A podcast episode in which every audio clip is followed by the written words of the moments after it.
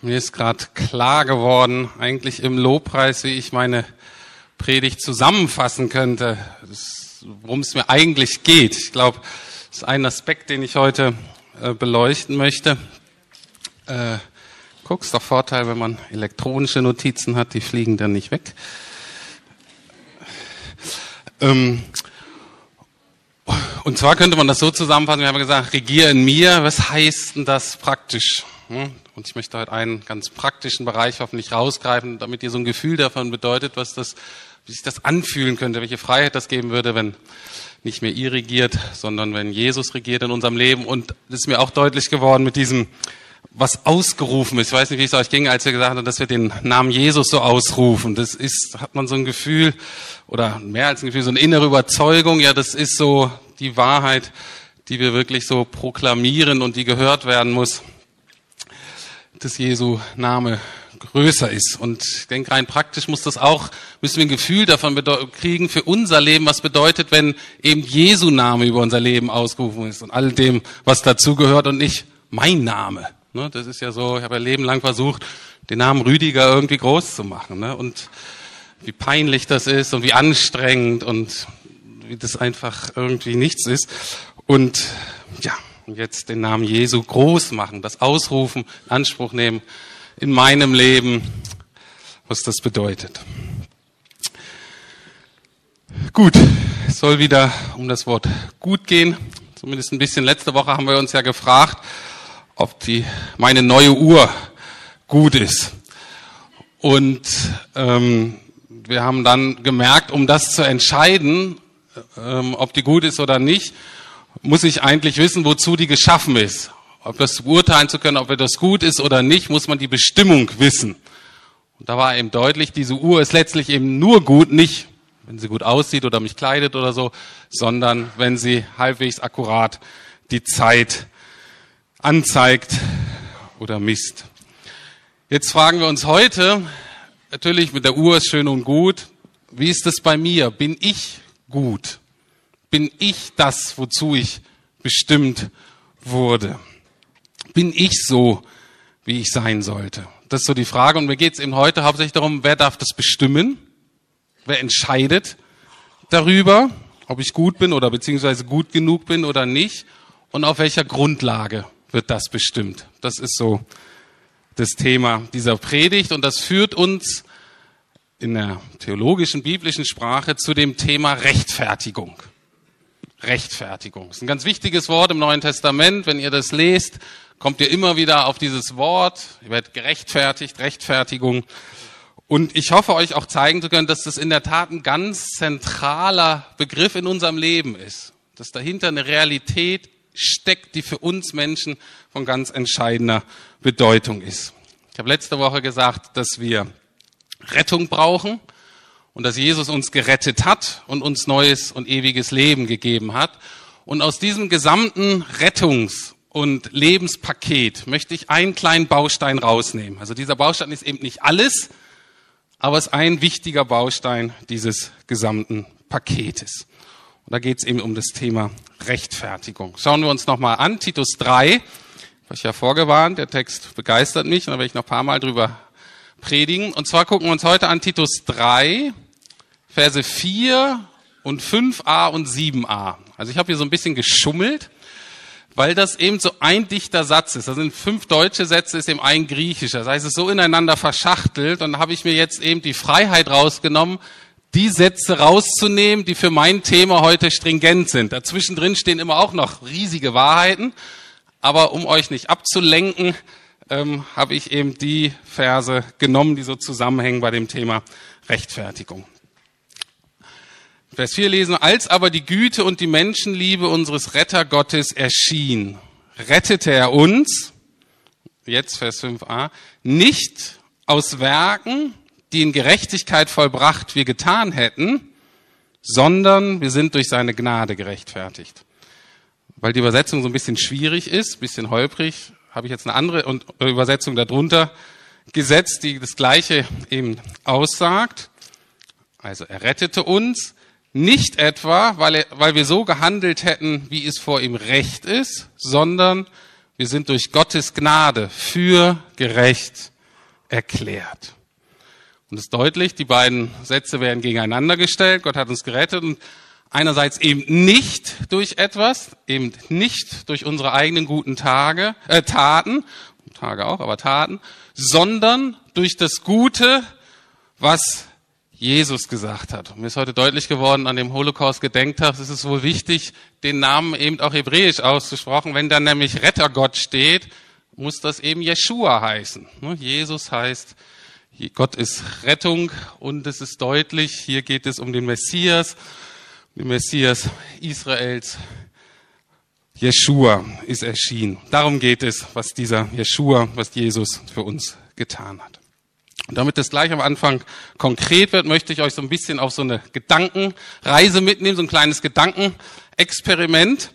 Und zwar möchte ich, dass ihr euch einen Konflikt vorstellt, einen Streit mit einer engen Bezugsperson oder mit einer Person, mit der ihr häufiger zu tun habt, also mit Eltern oder mit dem Partner oder der Partnerin oder im Job vielleicht, mit dem Chef oder Chefin oder unerträgliche Kolleginnen oder Kollegen. In der Freundschaft. Und zwar in diesem Konflikt geschieht Folgendes. Dir wird vorgeworfen, du hättest irgendwas falsch gemacht. Du hättest irgendwas vergessen, irgendwas versäumt. Okay, man könnte auch sagen, du wirst beschuldigt oder du wirst angeklagt. Also klassisch jetzt äh, in der Partnerschaft. Wie konntest du nur... Punkt, Punkt, Punkt. Du hast schon wieder... Punkt, Punkt, Punkt. Ähm, hattest du nicht versprochen, das und jetzt wieder? Punkt, Punkt, Punkt. Gibt natürlich auch subtilere Wege, einen anzuklagen, deutlich zu machen, dass man vielleicht faul war.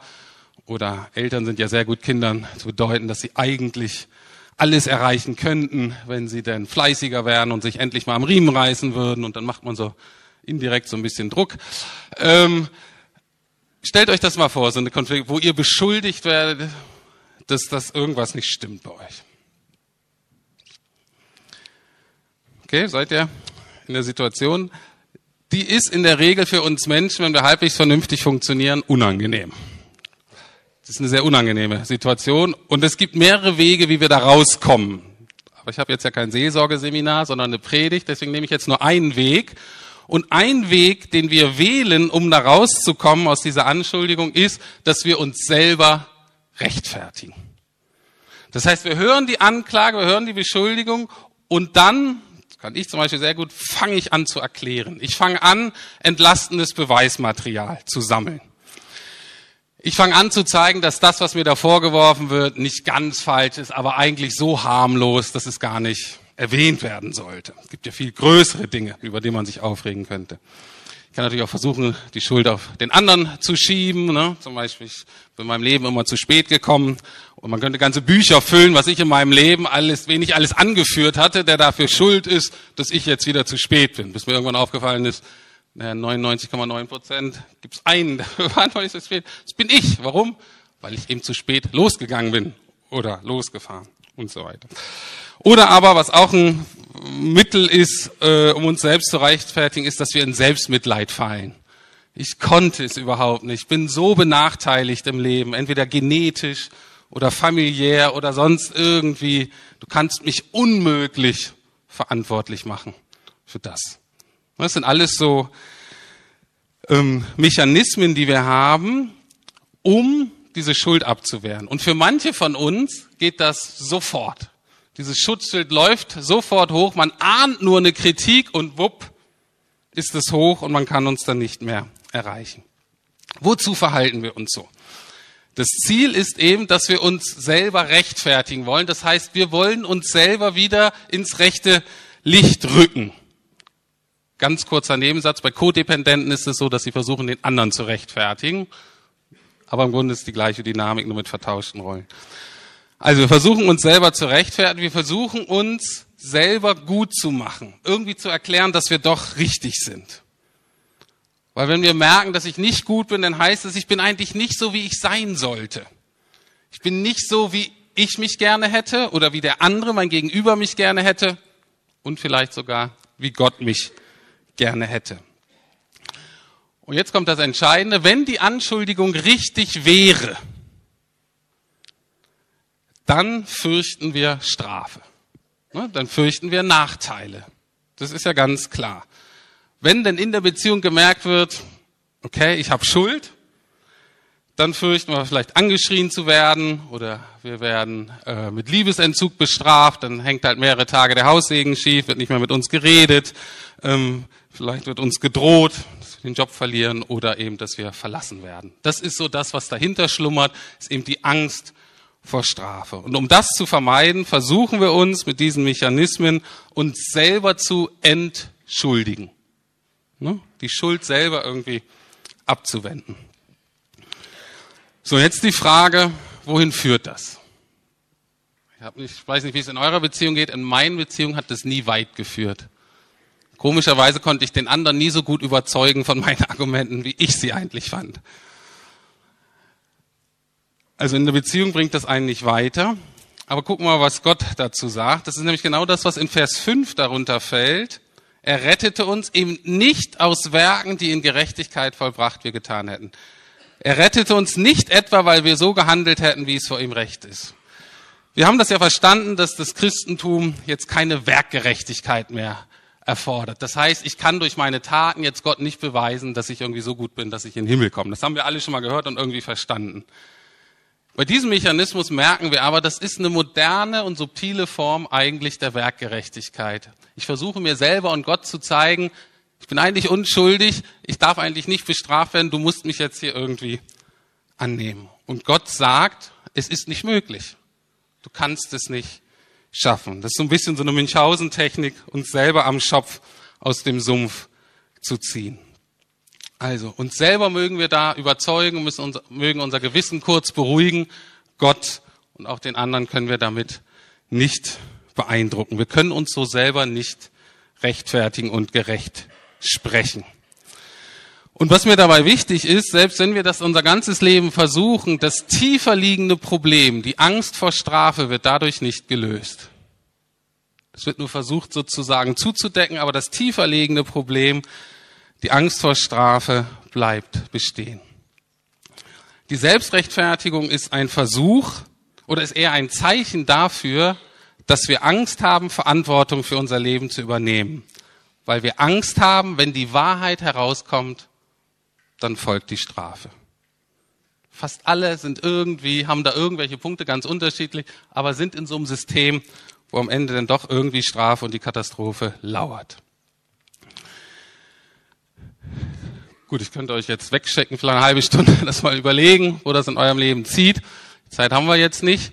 Ich hoffe, das ist soweit klar. Und jetzt ist die Frage, okay, wie kommen wir raus aus unserem Dilemma und welches Angebot hat Gott für uns? Gott hat ein tolles Angebot, aber dazu müssen wir erstmal zutiefst akzeptieren, dass wir uns eben nicht selber rechtfertigen und entschuldigen können. Wenn wir das akzeptieren, zeigt Gott uns einen anderen Weg. Und zwar, Vers sieben a steht ganz einfach, sondern er hat uns gerechtfertigt durch seine Gnade. Das ist Gottes Antwort auf dieses Dilemma. Gott hat uns gerechtfertigt durch seine Gnade. Gnade ist der Begriff, der beschreibt, dass die Liebe, die wir empfangen, eigentlich unverdient ist. Es ist die Zuwendung Gottes, vielleicht auch eines Menschen, ähm, einem Menschen gegenüber, der es nicht verdient hat und der dennoch Gunst und Wiederherstellung und Liebe bekommt. Und da gibt's unterschiedliche Verse, zig Verse, die das ausdrücken. Ich habe jetzt nur, nennen erstmal nur drei, was damit gemeint ist, mit dieser Gnade, die mir sofort eingefallen sind, habe ich jetzt hier hingeschrieben. Ich hätte, kann auch fünfundzwanzig andere nennen. Aber hinter dieser Gnade ist eigentlich so ein Schlüssel, so eine Zusammenfassung für das, was Jesus getan hat. Also sein Leben, Sterben und Auferstehen. Ich lese mal drei Verse einfach vor. Ein bisschen, ein paar Verse vorher in Titus steht, Jesus gab sein Leben, um uns von aller Schuld zu befreien und zu reinigen. Das meint Gnade. Oder in Römer fünf, Vers acht steht, Gott hingegen beweist uns seine Liebe dadurch, dass Christus für uns starb, wann? Als wir noch Sünder waren. Oder auch eine sehr schöne Zusammenfassung steht in zweiter Korinther fünf, einundzwanzig. Den, der ohne Sünde war, Jesus, hat Gott für uns zur Sünde gemacht, damit wir durch die Verbindung mit ihm die Gerechtigkeit bekommen, mit der wir vor Gott bestehen können. Das ist sozusagen die Zusammenfassung. Also aus Gnade gerechtfertigt bedeutet Folgendes. In der Bibel ist eigentlich im Hintergrund immer das, äh, so ein Bild von dem Gerichtssaal. Das ist eigentlich so das Szenario, in dem diese, dieser Wortgebrauch funktioniert. Und im Gerichtssaal ist dann eben so, stellt euch mal vor, dieser Konflikt, das ist ja wie so eine Gerichtsverhandlung dann in dem Streit, in dem ihr da steht. Wir stehen als Täter angeklagt im Gerichtssaal. Die Bibel sagt, wir werden für schuldig erklärt und es wird die Todesstrafe verhängt. Bei uns wäre das höchste eben lebenslängliche Haft. Das ist sozusagen das Urteil. Was jetzt passiert ist, zu unserer Überraschung, erhebt sich Gott, der Sohn, und sagt, ich werde die Strafe für diesen Übeltäter, für diese Übeltäterin auf mich nehmen. Das bedeutet, wenn wir sagen, Jesus erleidet die Todesstrafe für mich am Kreuz. Das steht dahinter. Und dann, dadurch, dass die Strafe nun getragen ist, jemand anders die Schuld für uns getragen hat, auf sich genommen hat, passiert Folgendes. Der Richter, Gott der Vater, erklärt uns für gerecht. Also wir bekommen sozusagen Freispruch. Und diese Erklärung, dieser Ausspruch, diese Deklaration über unser Leben, dass wir frei sind, das nennt man Rechtfertigung. Das heißt, wir stehen vor Gott in einem neuen Stand, behandelt uns so, als hätten wir nicht gesündigt. Aber was auch ganz wichtig ist, der Gerechtfertigte darf wieder erhobenen Hauptes seinen Platz in der menschlichen Gemeinschaft einnehmen. Das ist ganz, ganz wichtig da. Das heißt, durch die Rechtfertigung wird nicht nur die Beziehung zu Gott wiederhergestellt, sondern auch dieser Mensch wird geehrt und reetabliert in der Gemeinschaft der Menschen, in der Gemeinschaft der Gläubigen. Und wir sollen dann wieder erhobenen Hauptes auch unser Platz einnehmen. Also, diese Rechtfertigung, ich nochmal erklären, ist eben dieser Ausspruch vor Gericht, als unschuldig deklariert zu werden. Das beinhaltet noch nicht, dass wir vollkommen gerecht gemacht wurden. Ein bisschen diese Unterscheidung, was Henning auch gerade sagte. Wir sind da ja noch nicht ganz sozusagen, wir bekennen das, wir wollen das, aber wir merken, wir sind da noch nicht so ganz gerecht. Und das ist eben das, wo eben das andere Teil, die anderen Bausteine des Rettungspakets dazukommen, der Heilige Geist, der dann eben nach und nach das so wirkt, dass wir zu dem werden, was wir bei Gott schon sind. Das ist so die Zusammenfassung. Wir werden zu dem, was wir bei Gott schon sind. Ich möchte das mal vielleicht an einem Beispiel verdeutlichen. Ich war ja vor vier Jahren, für jetzt ungefähr vier Jahren Pastor, und ich habe ja seit ersten Tag, hatte ich den Titel Pastor und hatte das Gehalt und alle Rechte damit sozusagen. Das war ich, so deklariert sozusagen, ich bin hier Pastor der Gemeinde. Aber vom Wesen her war ich überhaupt noch kein Pastor, habe ja noch nichts gemacht, wusste überhaupt nicht, was auf mich zukommt sozusagen. Ich wusste nicht, was das bedeutet. Das musste ich erstmal lernen und da wachse ich so hinein. Und genauso ist es auch mit Gott, wenn wir gerechtfertigt werden, haben, sind wir erstmal nur diesen Stand hineinversetzt. Das bist du jetzt für mich, ein Gerechter, einer, der zu mir gehört, ich sage natürlich auch ein Kind Gottes. Aber was das bedeutet zu dem Zeitpunkt, das, da muss man dann hineinwachsen und lernen. Aber, das möchte ich heute auf alle Fälle sagen, einer meiner Lieblingsverse ist so, wenn das wirklich passiert ist, diese Rechtfertigung in unserem Leben, dann sagt Paulus in Philipper eins, Vers sechs, ich bin ganz sicher, dass Gott, der sein gutes Werk in euch angefangen hat, damit weitermachen und es vollenden wird bis zu dem Tag, an dem Jesus Christus wiederkommt. Also die Zuversicht ist absolut, weil Gott das in uns anfängt, Gott wird er es auch selber vollenden. Macht nicht so halbe Sachen. Ob wir natürlich jetzt in dieser, auf dieser Vollendung, da sind wir noch nicht ganz und deswegen fühlt sich das manchmal so ein bisschen halb an, aber wir sind auf dem Weg der Vollendung. So, das wird so die biblische Wahrheit, die biblische Grundlage. Gehen wir nochmal zurück in unseren Konfliktsituationen. Was bedeutet das jetzt rein praktisch, wenn das wahr wäre? Was würde das in uns bewirken, wenn wir das zutiefst in uns aufnehmen würden, wenn wir wissen, das ist ausgesprochen über mein Leben? Jetzt bist du wieder in dieser Situation und wirst beschuldigt für irgendwas, irgendwas angeklagt. Was das ermöglicht ist, dass ich Raum gewinne und weiß, okay, ich bin von Gott gerechtfertigt, werde jetzt aber beschuldigt. Das heißt, ich lerne, ich muss mein Abwehrschild nicht sofort hochfahren. Und ich weiß, ich will jetzt nicht versuchen, mich selber hier zu rechtfertigen. Nicht, weil ich nicht schuldig werden kann. Das ist jetzt ganz wichtig. Nicht, weil der andere mir was zeigt, was gar nicht sein könnte. Natürlich kann der Ankläger in diesem Fall Recht haben. Wenn meine Frau mich auf was hinweist, kann ich nicht sagen, ich bin jetzt Jesus gerechtfertigt und was, was du sagst, stimmt nicht. Das passiert leider.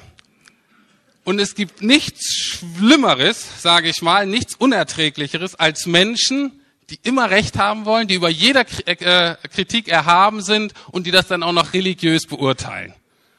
Mit denen kannst du nicht zusammenleben. Das ist übrigens auch einer der Gründe, weshalb die Berliner manche Christen einfach nicht mögen, weil sie sagen, wir haben immer Recht, man kann euch überhaupt nichts sagen. Das ist unerträglich. Also es geht nicht darum, dass wir jetzt gerechtfertigt sind und sagen, ich kann machen, was ich will und es ist immer richtig. Völliger Quatsch. Das heißt, aber ich muss die Abwehrmechanismus nicht hochfallen, nicht, weil ich nicht mehr schuldig werden kann, sondern weil trotz meiner Schuld, trotz meines Fehlers, ich keine endgültige Strafe mehr zu fürchten habe. Und das ist der Schlüssel der Freiheit.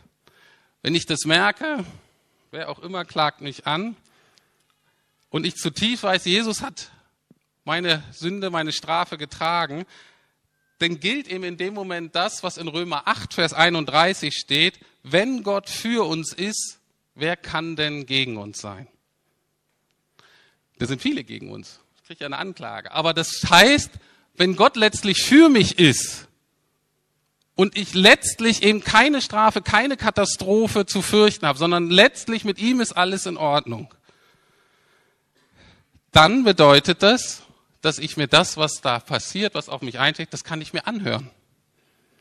Dann gewinne ich inneren Raum, ich bekomme nicht mehr diese Panik, nicht mehr die Angst vor Strafe und ich lerne das, diese Anklagen, diese Beschuldigung ruhig anzuhören. Und wenn ich ein bisschen Zeit brauche, sage ich, Mensch, ich überlege mir das mal und dann prüfe ich das mit Gott oder mit Freunden. Und wenn das nicht stimmt, dann ziehe ich mir das auch nicht an, um des lieben Friedens willen, gebe die Verantwortung zurück. Wenn es aber stimmt, dann ist das keine Katastrophe mehr. Es ist nicht so schlimm. Dann kann ich sagen, okay, das war jetzt nicht gut, das war jetzt nicht richtig. Und ich bitte Gott um Vergebung. Das heißt, ich nehme in Anspruch das, was Jesus für mich getan hat. Ich sage, das soll jetzt wieder gelten. Ich nehme die Rechtfertigung in Anspruch, sage, nimm neu in Anspruch, was Jesus über mein Leben ausruft. Du bist frei, du bist geliebt. Und dann gehe ich wieder auf den anderen zu und versuche, das zu tun, was ich tun kann, um die Beziehung wiederherzustellen.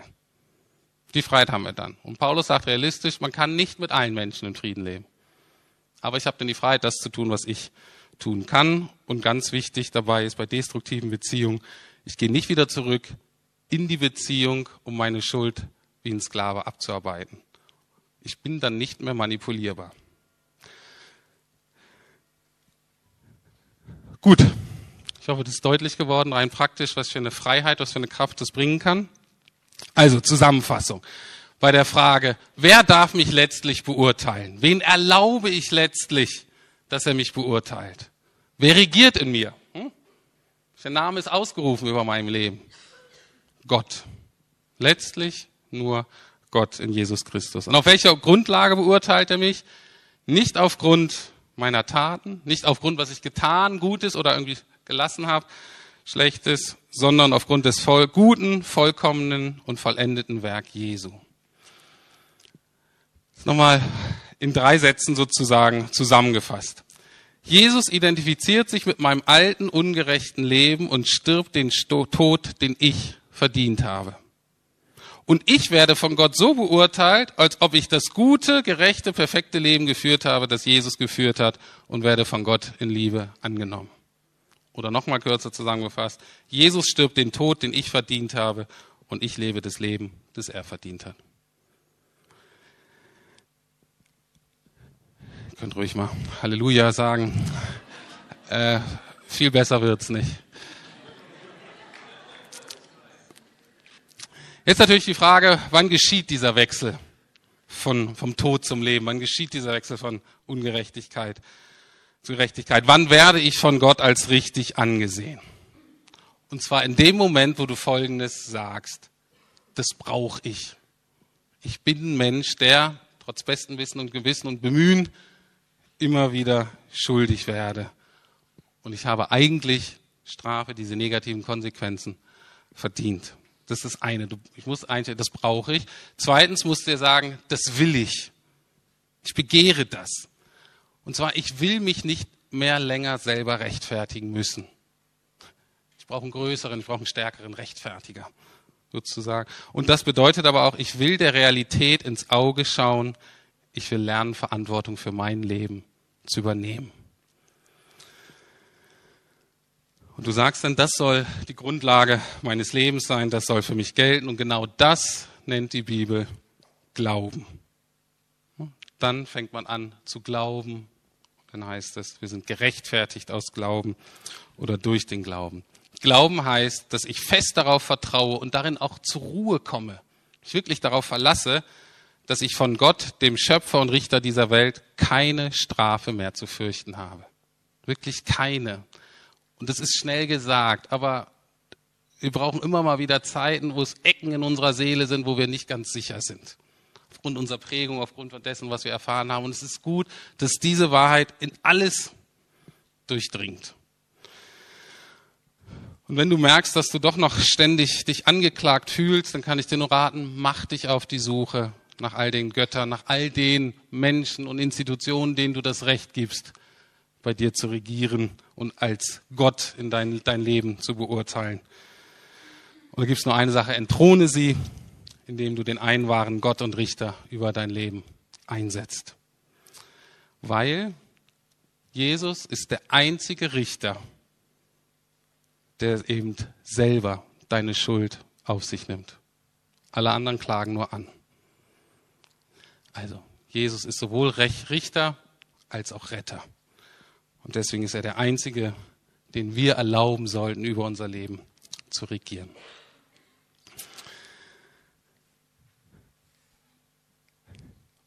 Heute feiern wir Abendmahl.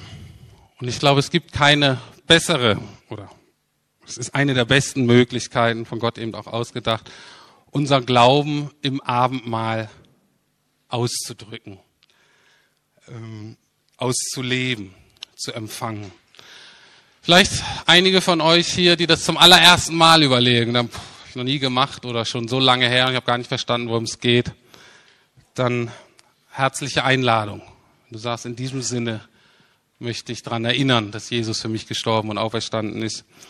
Vielleicht aber von denen von uns, die das schon häufiger machen, die es schon immer wieder gemacht haben, lasst uns das heute vielleicht unter diesem Aspekt tun.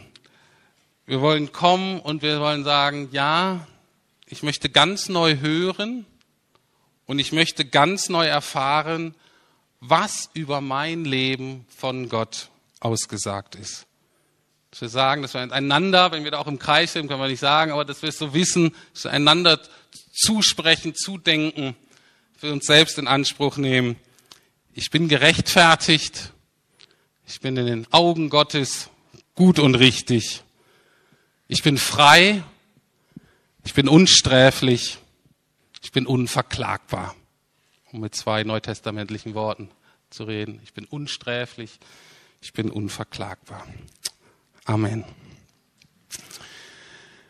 Ich finde es wichtig, dass man vor dem Abend mal so eine Zeit der Prüfung hat. Ich mache das ja gerne mit so einem gemeinsamen Sündenbekenntnis. Heute würde ich das ganz gern etwas anders machen. So habe ich Henning gebeten, ein Lied zu spielen, was für mich das sehr schön ausdrückt, sowohl die Die Sündenerkenntnis, auch das Zugeben, wie es bei mir aussieht, als auch das Inanspruchnehmen des, was es bedeutet dann, zu Jesus zu gehören und gerecht zu werden.